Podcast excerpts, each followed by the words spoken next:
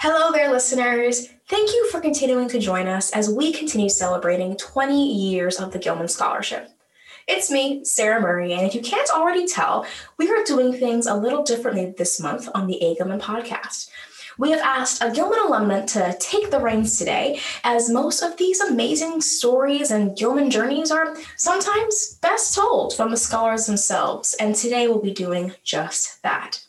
However, one thing that will probably never change is our friendly reminder is to please make sure you are subscribed to the A Gilman Podcast and have left a review on what you are loving most about the show thus far. But okay, that's enough for me.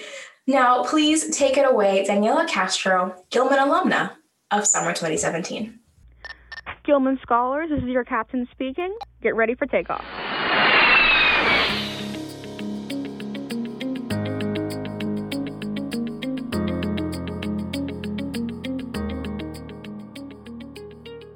Howdy, folks. My name is Daniela Castro.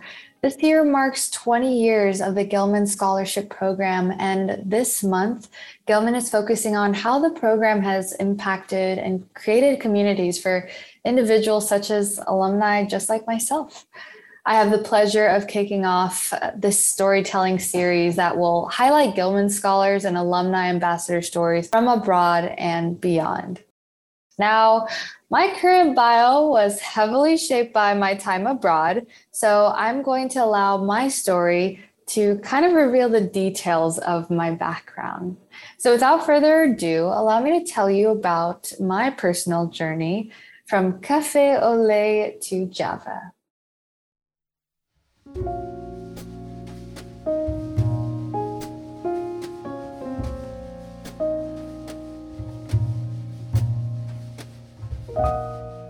I studied French on the Gilman Scholarship in Paris, France, summer of 2017 at L'Institut Catholique de Paris, which is French for the Catholic Institute of Paris. And wow, it was incredible.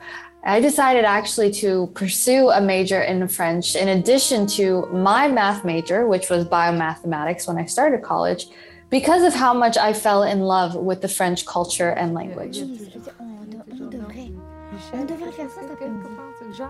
Their quality of food was impeccable. Their dedication to sound, architecture, and green spaces is unparalleled.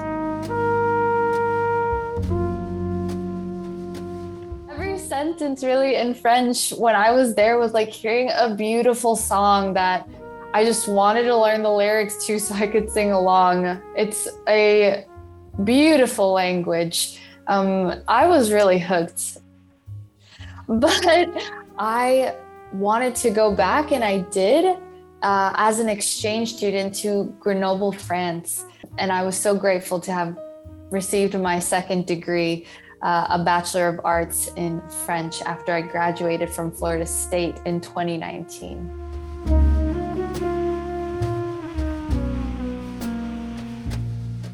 I loved how my math skills really increased after my time abroad. Both times, because there's something about being completely independent in another country that teaches you how to problem solve and navigate in all things with greater ease. I will tell you that the first time I went to France, I was actually the very first person to get there after a nearly 24-hour flight, because I stopped in Reykjavik, Iceland, and I think Miami too. Go figure, you gotta go down to go up. And so I really was alone in a foreign country. That was my first time outside of the US by myself. It was so difficult. And then I decided I just wanna make it even more difficult on myself, because the exchange program that I did in Grenoble, I was the first person of my university to represent. So I was responsible for figuring out what class resulted in how many credits. I was living in an apartment by myself. So really, I had to navigate through a lot. And of course, I look back with extreme gratitude, but my math skills increased because math is based on logic.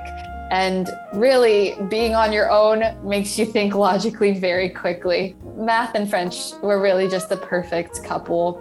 much of math that we use today was created by French mathematicians, Descartes, Pascal, Poincaré, Guillaume de la Portale.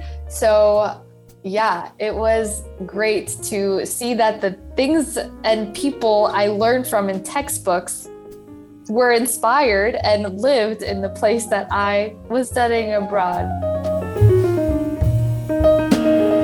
So before I continue to go down a rabbit hole, allow me to backtrack a little, because my career goals when I started college looked completely different from when I graduated. Upon returning to the States from Paris in 2017, per the Gilman Scholarship Program, I completed my follow-on service project at my university's College of Medicine. There, I explained the importance of healthcare professionals to learn a foreign language to help make more accurate diagnoses. My thought behind this was, with a large number of our citizens having a native language outside of English, a healthcare professional being able to speak a few words of their language most of the time results in higher trust. And that results in higher information exchange, right? Think about your best friend. When you talk to them, you spill everything because you trust them. And so higher information exchange to me means more data, and more data means a more informed decision. So why did I pick university's College of Medicine to give my follow-on service project? Well, the medical world was my life at that time. I was in the Honors Medical Scholars Program, which means I was in a direct connect program from getting my bachelor's to getting my MD. So I was just being bred for medical school. And obviously I started to have a little bit of doubt the first time I went abroad, because I was like, oh my gosh, things that exist outside of everything I thought I already knew about the world. So when I hit junior year and I had all of my prereqs done, I mean my MCAT and 9 grueling hours of staring at a screen and going over things from biochem to orgo to basic chem, psych, social psych, everything in between. I also had my recs gathered, my personal statement, and I just couldn't hit the submit button. That probably was the hardest decision of my life. It felt like the end of the world. I really felt ashamed to not follow through. Coming from an immigrant family, I think they had a dream of their children becoming lawyers and doctors, because for people like my mom who came from Honduras and my dad's side who came from Cuba, getting medical care was not easy. So for their child to be able to provide that to others was such an incredible opportunity that they wanted me to take on. And so I felt so bad, like I was letting them down, everyone around me down. But I must say, the Gilman Scholarship really gave me support to follow my dreams of studying languages, and not in the traditional sense of the word. Studying languages, I feel like, always has this maybe negative connotation. Well, there are a number of very important languages besides math and French and like Mandarin, everything in between. And one of those happens to be computer science, that I was very much drawn to. After I made that decision, I decided to start my transition outside of medicine through the Teach for America program in Dallas, Texas. So I taught Calc and Pre-Calc to seniors. So great to make beautiful relationships with students.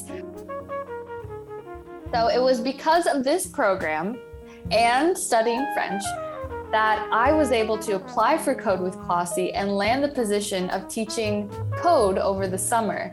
I had some background from my math degree, but it was really Code with Klossy that just truly exposed my love of computer programming and learning code.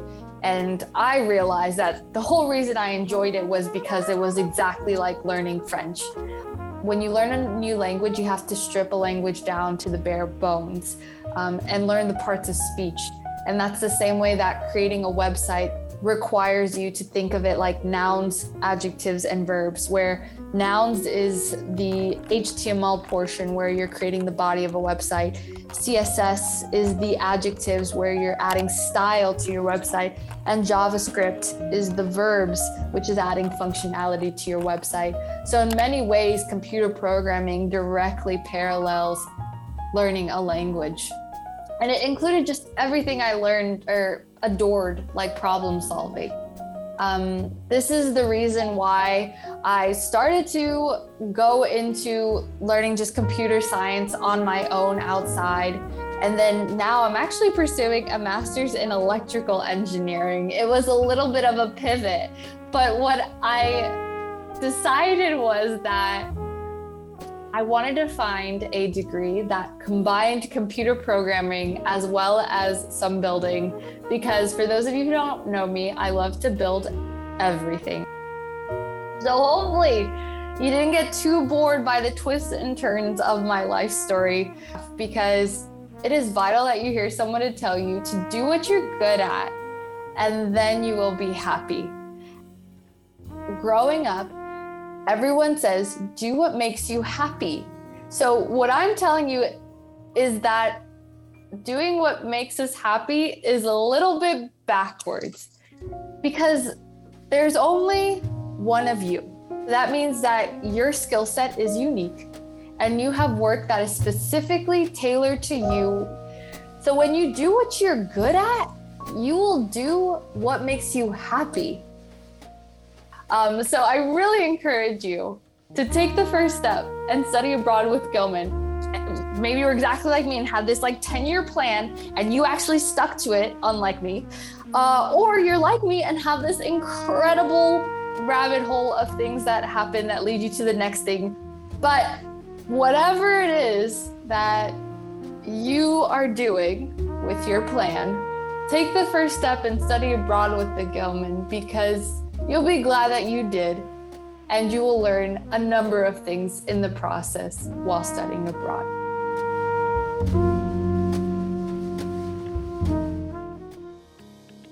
So I hope you enjoyed hearing how the Gilman Scholarship and going on an exchange changed my life, and hopefully you're inspired to do the same. If you're interested in reading more stories like mine, check out the Gilman Global Experience blog, now available on gilmanscholarship.org. If you're interested in connecting with me and learning more about my journey abroad, you can connect with me via LinkedIn. You can connect with me via email, Daniela, D-A-N-I-E-L-A, D-C, and then my last name, Castro, C-A-S-T-R-O.23 @gmail.com, or Instagram @Danny_girl. Girl is spelled as G-E-R-L. So don't forget to connect with the Gilman Scholarship on all social media platforms. And I am thoroughly appreciative of the time you took to spend with me today. So y'all have a great day and take care of yourselves.